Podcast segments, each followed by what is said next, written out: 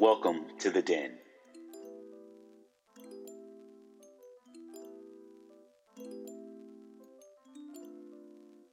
Today's quote comes to you from Oscar Wilde.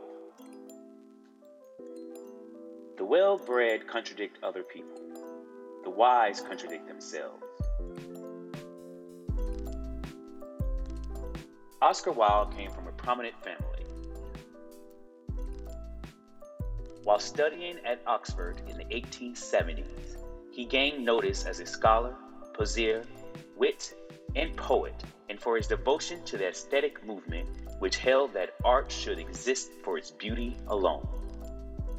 Wilde later established himself in London's social and artistic circles.